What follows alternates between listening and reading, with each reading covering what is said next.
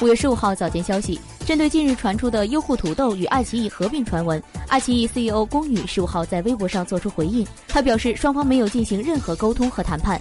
龚宇的此番表态是针对近日的一则传言。这则传言称，优酷土豆与爱奇艺正在商谈合并的可能性。如果顺利，合并后优酷土豆将从美国退市，回归国内市场。而百度正在积极推动此事。另外，据内部人士向新浪科技透露，爱奇艺内部正在研究国内独立上市的可能性。该人士表示，按照目前的形势，在国内上市带来的好处更多。